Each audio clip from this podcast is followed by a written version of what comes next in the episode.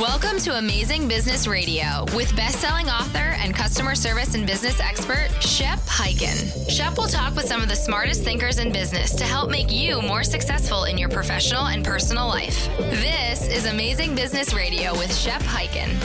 Shep Hyken here on Amazing Business Radio, and I am so excited that we have Stacy Tetschner in the room today, and he and I are going to talk about the speaking business, the speaking industry, and why speaking, no matter what you do in your world, as far as telling a story and, and making a compelling case for something, is important.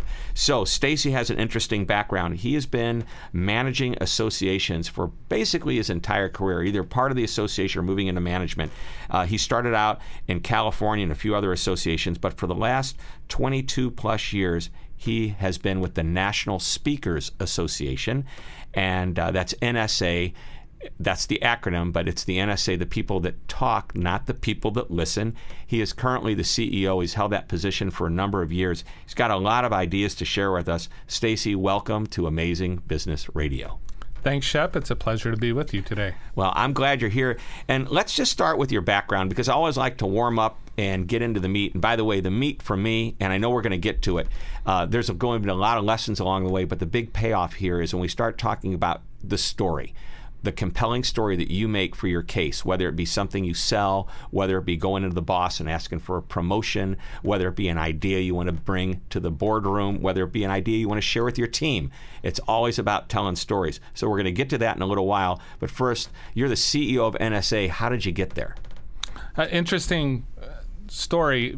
Back in the days before we even had the internet, um, newspaper ad happened to come out, and this company called NSA was looking for someone to come in and work with them. And I said, told my wife, this would be an interesting opportunity for us, and let me just go see what they are. And if it doesn't work, it doesn't work. So every time that I thought that um, it was getting a little boring. Another new speaker came in, or something new and exciting in the speaking industry happened, and I got a new opportunity to advance, and eventually led me to a CEO position. So, we'll talk about what the National Speakers Association is. It's primarily an organization that's focused on people who speak professionally or aspire to speak professionally. They have a program for those folks as well. And by the way, if anybody's interested, the website is nsaspeaker.org nsaspeaker.org. So if you've ever thought of wanting to get into the business or you're currently in it and you say, I want to learn more about an industry which has meetings, conferences, educational events, networking, so there's a great community there,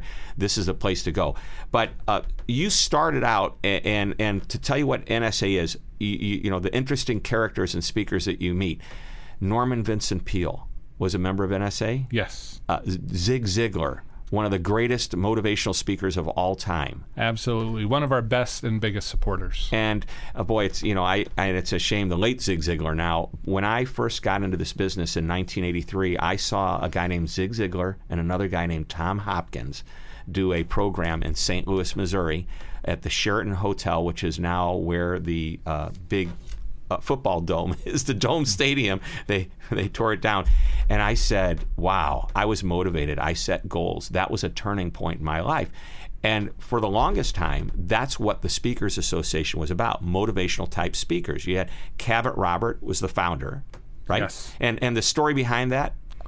Yeah, Cavett was in his 60s, and this, this is a good lesson for anybody who wants to speak. It's never too late to start um, in his 60s after a couple of other successful careers got together with Norman Vincent Peale, Zig, a lot of those folks in the early days of speaking, and said, We need to do something to create a bigger pie and make people more aware so that we all get a bigger slice of this pie, as opposed to competing with one another all the time. And uh, about 42 years ago, they got together in Phoenix, Arizona on a nice July day and they put together the, the first sales seminar on how we can sell more and make more money speaking. Wow! So it was it was like the first professional industry meeting was 42 years ago. Yes. Wow. Now, and and back then, I know the the platform was get on a stage and talk to a large audience and sell them uh, books and at the time record albums in the That's back right. of the room. That's right. We we still have record albums in our headquarters archives today. um, that they would sell from the back of the room. Wow, Obviously, today recordings it's, it's of a lot different today. Yeah, you don't even need. Uh, you don't even. Some of us still put them on CDs, but really, it's all on the internet. You know, it's all streamed live. Yes. Love the internet. So that's a background of who some of these speakers are. And today, the people that come into the association, they're uh, some of them are full-time professional speakers. Some are salespeople that actually, while they they do presentations, and in a sense, they do them professionally because they get up in front of groups. Some are uh, executives who come in that recognize that they've got to be really strong at speaking in front of their their uh, own employees, uh, an industry meeting. Uh, perhaps it's a stockbroker that goes out and does seminars and actually has to learn how to promote the seminar and speak at the seminar. And so the NSA helps all of these people do all of these things. Yes? That's correct. And most of them are coming, Shep, as you said, with a certain level of expertise. And so they bring that expertise to the table, and then they become eloquent in how they express that expertise. And for those who then want to go on to the next level, they turn it into a business or an enterprise. Right. Um, so they they then turn they turn it into beyond what they're whatever they're currently communicating, a business of their own. And some of the folks, uh, and I know you want to be a, aspire to be a professional member, but not everybody at NSA or a member of NSA, and, and I've been a member now uh, for, gosh, 26, 27 years. Uh, not every member of NSA actually speaks full time. They can be a consultant. They could be a, an attorney. As a matter of fact, I know we're going to see a gentleman later today who's actually an attorney and does a great job in, in his legal business and has created a curriculum for lawyers for continuing education. And that's his version of the speaking business. And he's every bit a professional speaker, somebody that actually just is what you would term the motivational speaker that gets up on stage that's paid big money. Uh, there are some people that speak in, in boardrooms 10, 15 people, kind of as a consulting or uh, special project work. Those professional speakers. So I, I don't. Uh, I hope people listening are recognizing now that the uh, typical speaker is not a typical speaker per se. I don't know if you can define that That's as right. typical anymore. Well, I think you have to realize today that um, speaking is not just keynoting in front of large audiences, but it's like you said, it's the small audience. For some people, professional speaking is having a full time job as a spokesperson for a company and getting out and telling the company story. And we have those people that are members of our organization, as well as the entrepreneur who is, you know, created their own business as well. So that employee is actually paid by the company to just represent the company. And I can give you examples. Disney is a great example of this. Zappos is a great example. Both of these companies have been so wildly successful, and everybody wants to know what the secret sauce is in these companies. And they've actually created curriculum that they've hired people and they're employees of Disney to go out and deliver presentations about how Disney does their thing. Zappos.com does the same thing. Tony Hsieh was extremely successful, and here's a CEO of a major company that decided, you know what, I'm going to write a book about this. And he wrote a book about uh, delivering happiness, and he is a very, very popular, well paid speaker, by the way, yet he's still a CEO, and he has many people working for him that actually go out and deliver the message. And these people, in my mind, and I've watched some of these people that are employees of Zappos. And by the way, they go and they do their speech and they go right back to their regular job that they do at Zappos, be it in the marketing department, fulfillment, you know, customer service, whatever. Yet one of the things they enjoy doing and their strengths is to go out and deliver. So, uh, a speech that would tell the story. And I think that's we're going to talk about telling the story in a little while. But I think that's really really cool, is that you don't have to be that professional speaker. By the way, most scary thing in the world Speaking in front of an speaking audience. Speaking in front of an audience. Yet here we are. We've created an industry. And I don't know if that's is that really true or is that just uh, you know You know, it, it. I think it was true when the Book of Lists was believed a lot more than it is. Maybe today Wikipedia may not say the same exact thing about the scariest thing in the world, uh, especially in the world we live in. Oh, I know. And I mean, I could think of, of going to the dentist and having a root canal. That scares me. And uh, I That scares you because you couldn't speak afterwards. oh, there you go. That's what it is. That's great. Bungee jumping, jumping out of an airplane. Uh, you know, that to me is scary. Snakes. I'm scared of snakes.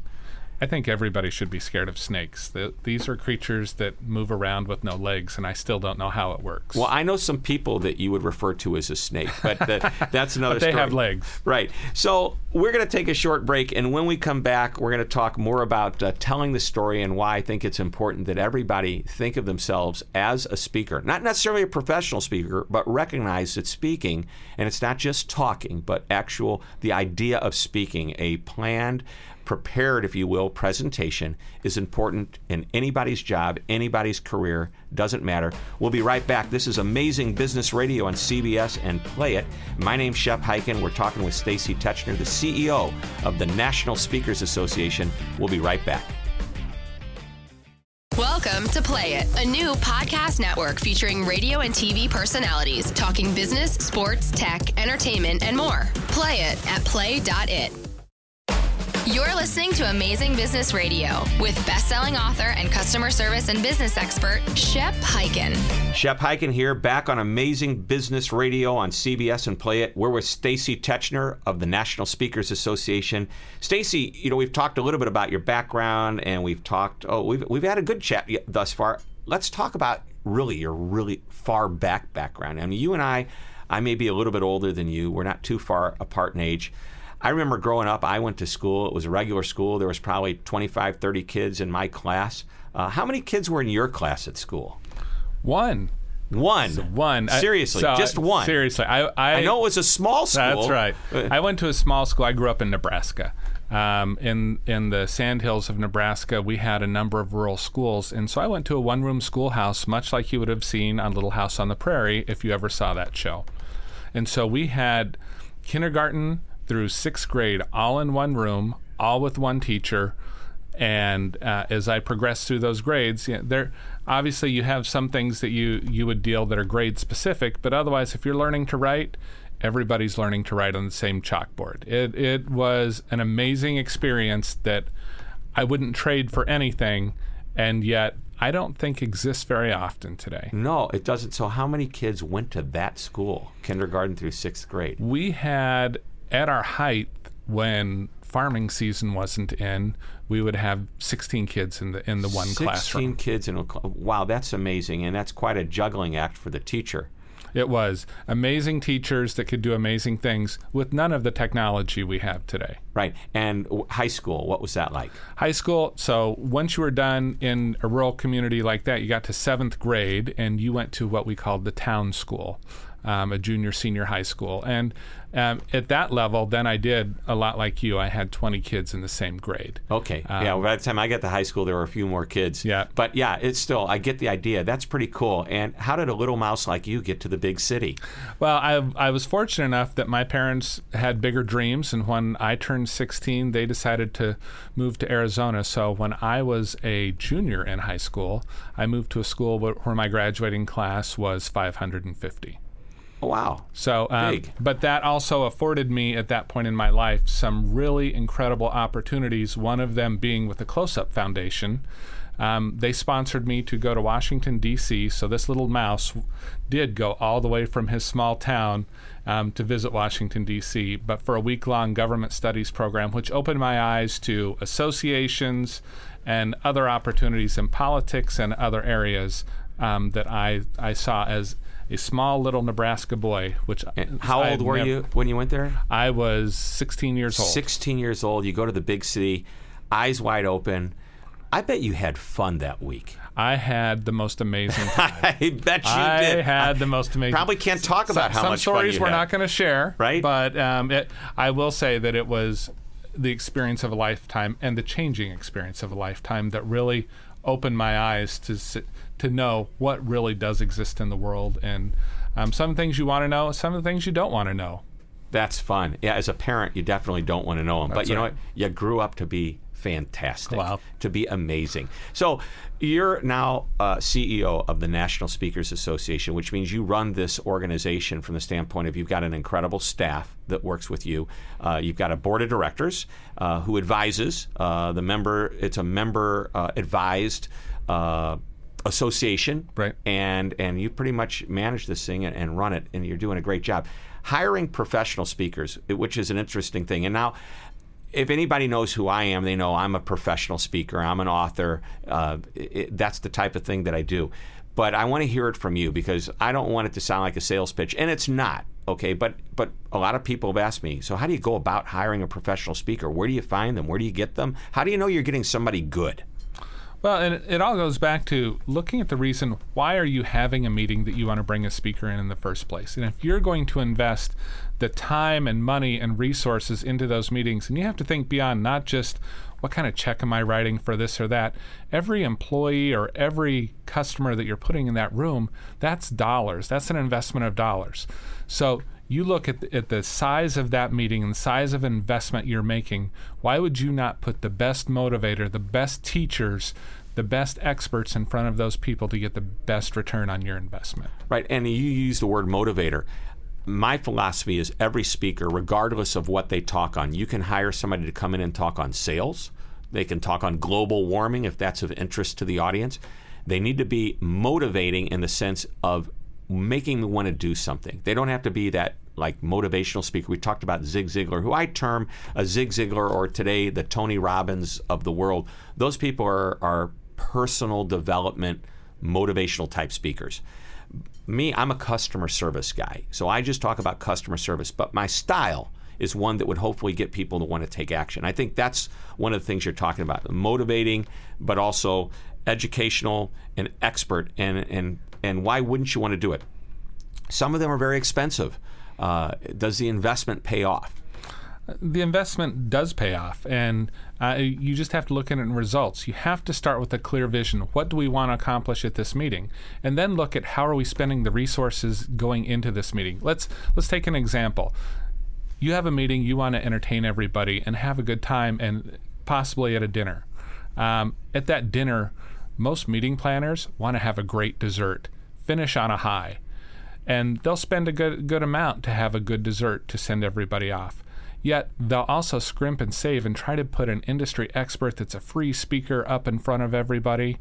And um, the next day, let let's look at what what are the results. Well, everybody probably packed on a few extra pounds and calories.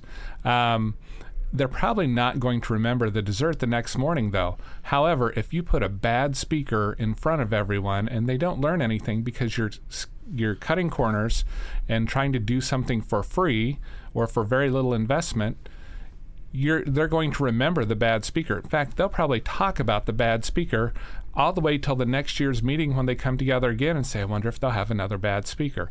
But if they made an investment in a professional speaker, much better return. All right. So, and, and of course, I'm biased uh, as a professional speaker. And, and by the way, they not will they will not only talk about it, they will tweet about it. They'll post it on Facebook, and they'll let everybody that wasn't there, who was even thinking about going and contemplating going next year, know about it. I think that there is a place for the free speaker, for the industry expert.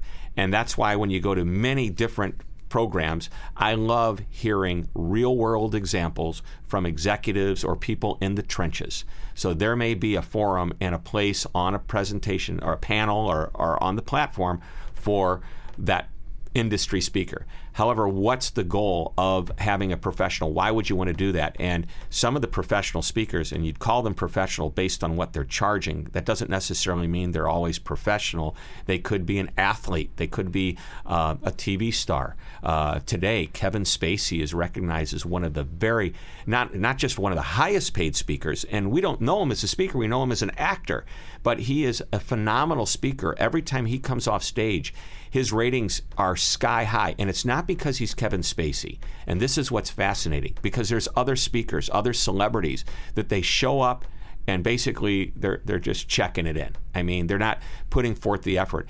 And you, you know, it's a fun and entertaining story. Kevin has content. As a matter of fact, one of the ta- things he talks about is content creation, telling the story, which we're going to get into in just a little while.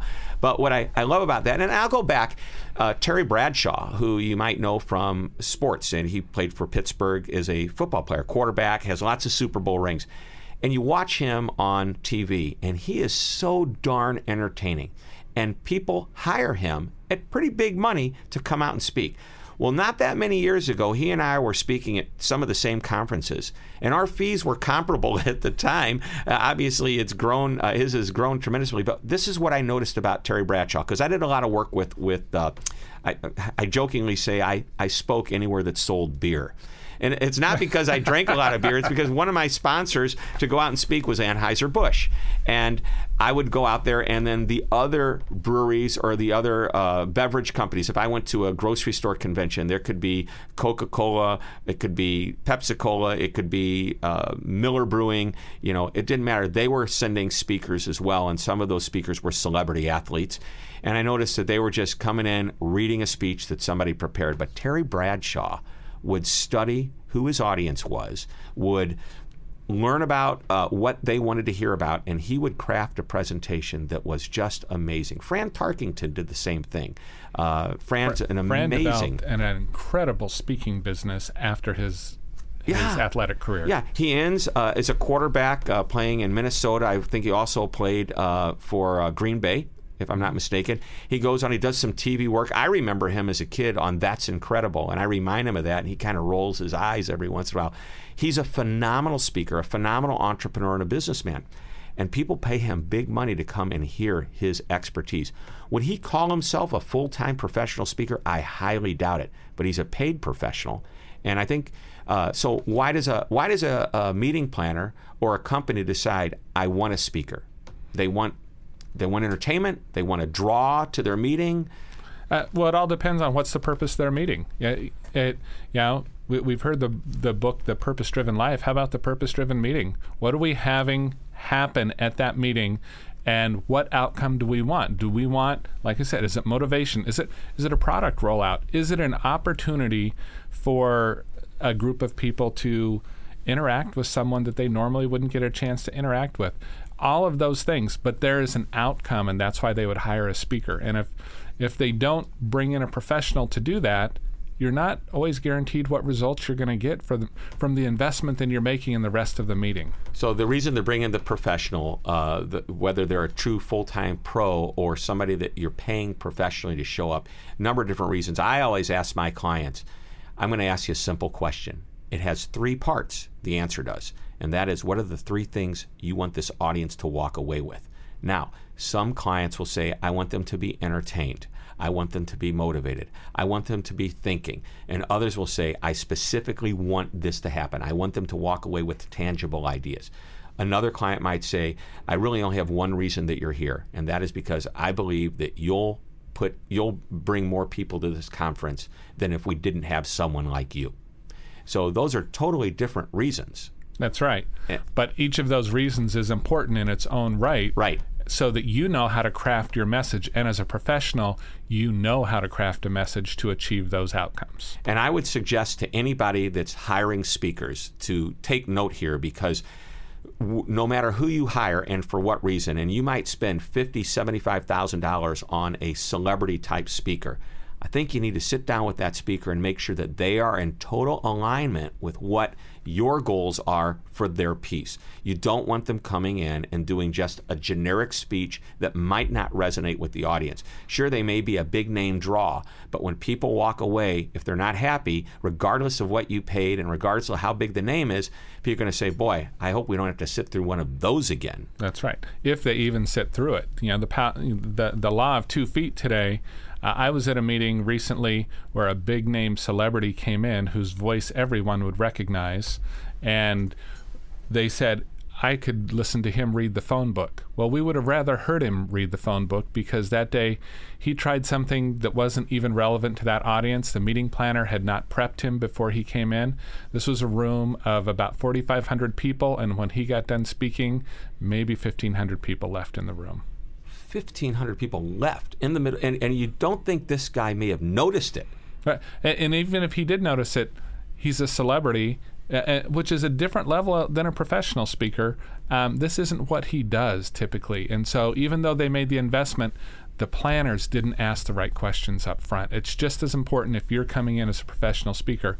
Even if they're not asking you the questions, you need to ask them the questions, just like you do every time with your three questions. Right. And then you've got guys like Terry Bradshaw that just say, okay, uh, I, I know why you're having me here. Let's make sure we're in sync and, and work right. very, very hard It- to make it work. It's hugely important. All right, I promise we're going to talk about storytelling and why it's important to anybody in any business, in any job, in any responsibility, and we're going to get to that in just a moment. But we're going to take a really quick break, so don't go away. We've been talking with Stacy Tetschner.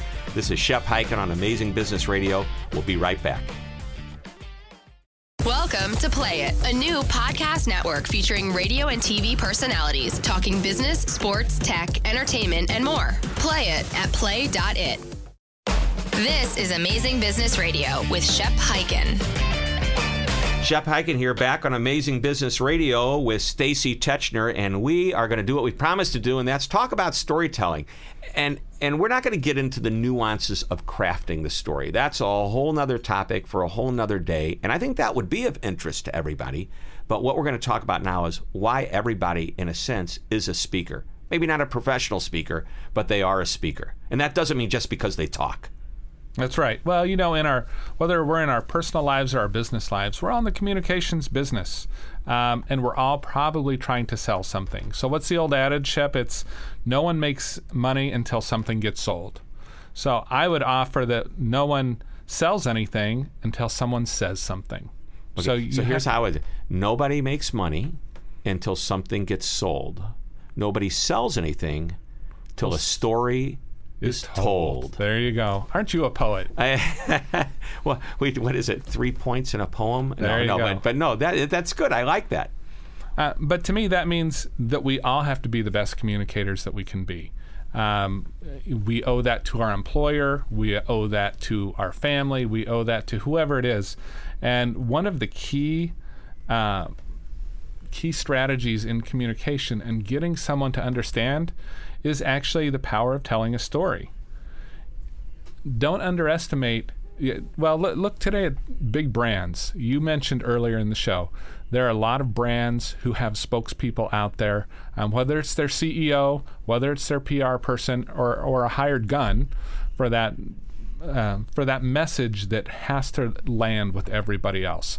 Brand stories are just as important as commercials or anything else that are out there. So a company has to be able to communicate their story. You can do it a number of different ways. Uh, hire an ad agency to create the story that's going to go into an advertisement, and that's telling the story. You got to communicate that story to that agency. You got to make it clear. Uh, the agency has to, and in a sense, they're doing a speech. If you watch a 30 second ad, it may not be a speech per se, but there's a beginning, there's an end, there's a message, there's a call to action. And if you just look at that short little piece, isn't that what a speaker, especially a, a spokesperson for a company, is doing?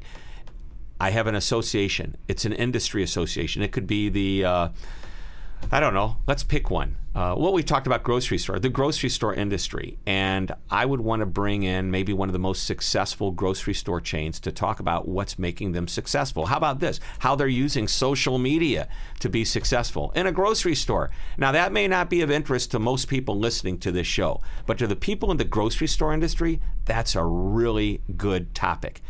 And so you bring in somebody, and I believe if they do it right, meaning the company does it right, they're going to send the right spokesperson who's going to tell a compelling story, who's going to do it well. I'm not going to say they're going to entertain them and make people laugh, but they're going to craft this message and be prepared enough in such a way that I think is going to at least engage the audience and keep them engaged. And uh, they're going to have a story and maybe even a call to action.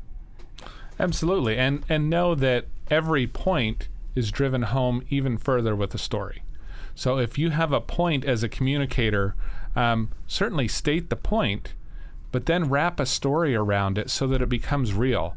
And I'll guarantee you, not everybody in your audience is going to hear the same story that you're telling, but because they're going to then personalize it, they're going to start their own dialogue in their own mind on what does that story mean to me. Oh, that's like Aunt Edna back on the on the farm that taught at the one that the one room schoolhouse, and then I could wrap that all around a story, um, and people start to personalize that and say, "Oh, I had an aunt Edna, and she did something similar. My grandfather did something similar," and it becomes real to them, and it's no longer about a commercial or a message being thrown at you um, from the stage. It is more about what is it that made this real that I can put to work in my life. So I love that, and I've been doing that actually for years. I've never heard it said quite that way, but I mean, I know that I use a story to make a point, and I try to create a generic story as almost a metaphor for what I'm trying to communicate.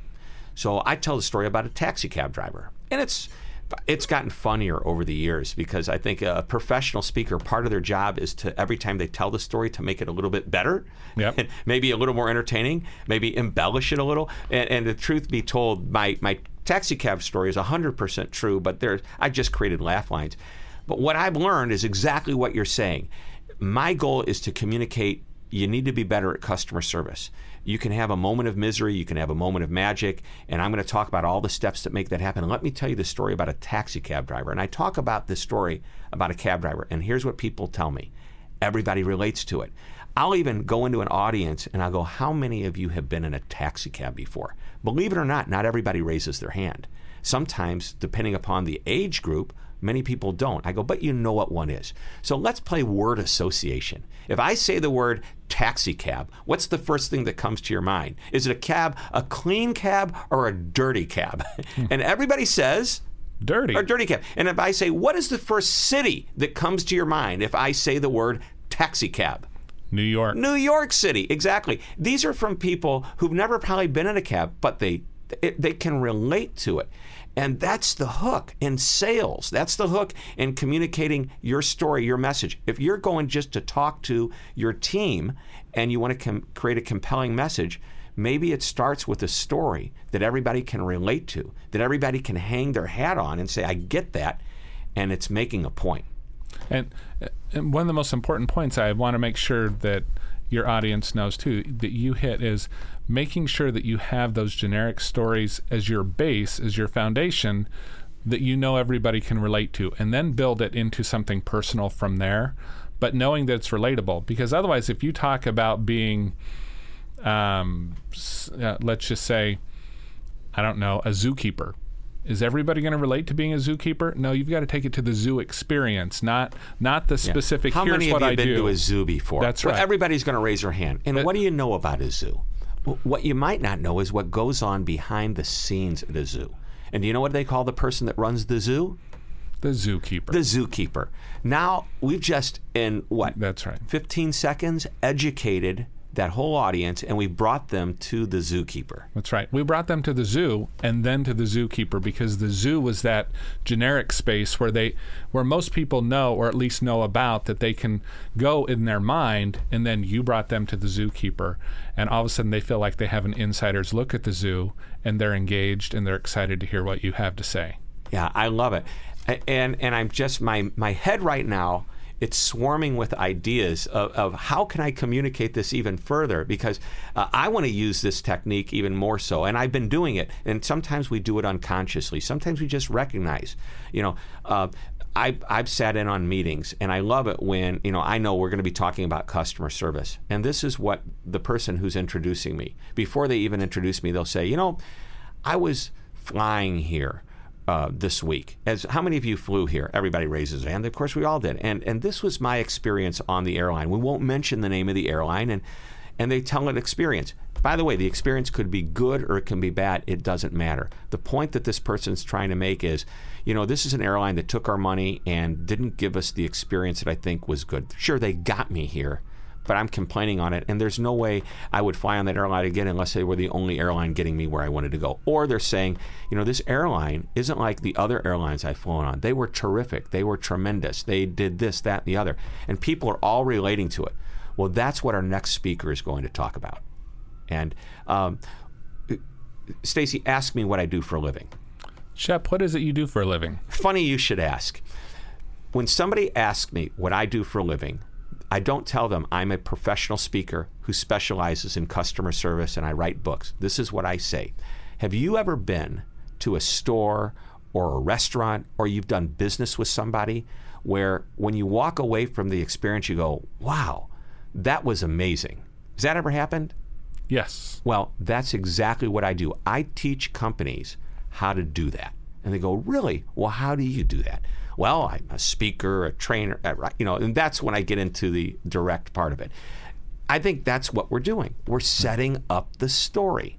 That's right. And the important thing in in what we've said as well is setting up the story and then telling the story but not getting too into too many details of the story because you can also very quickly with that same story you can bore them you can bore them and yep. lose them because let's go back to our zookeeper analogy then you don't want to jump straight into well, here's what a zookeeper does, and here's what we have to clean up after the animals. And let me tell you about the time. Oh, is that why we're talking yeah. about the zookeeper? Is cleaning right. up after the That's animals? Right. Yeah. But so you have to bring, always keep it. And, and I see this with salespeople all the time as well. They come in, they start to tell a story, or they're trying to find that common ground to relate to me and then all of a sudden they go into too much detail. And so as quickly as they got me, they lost me.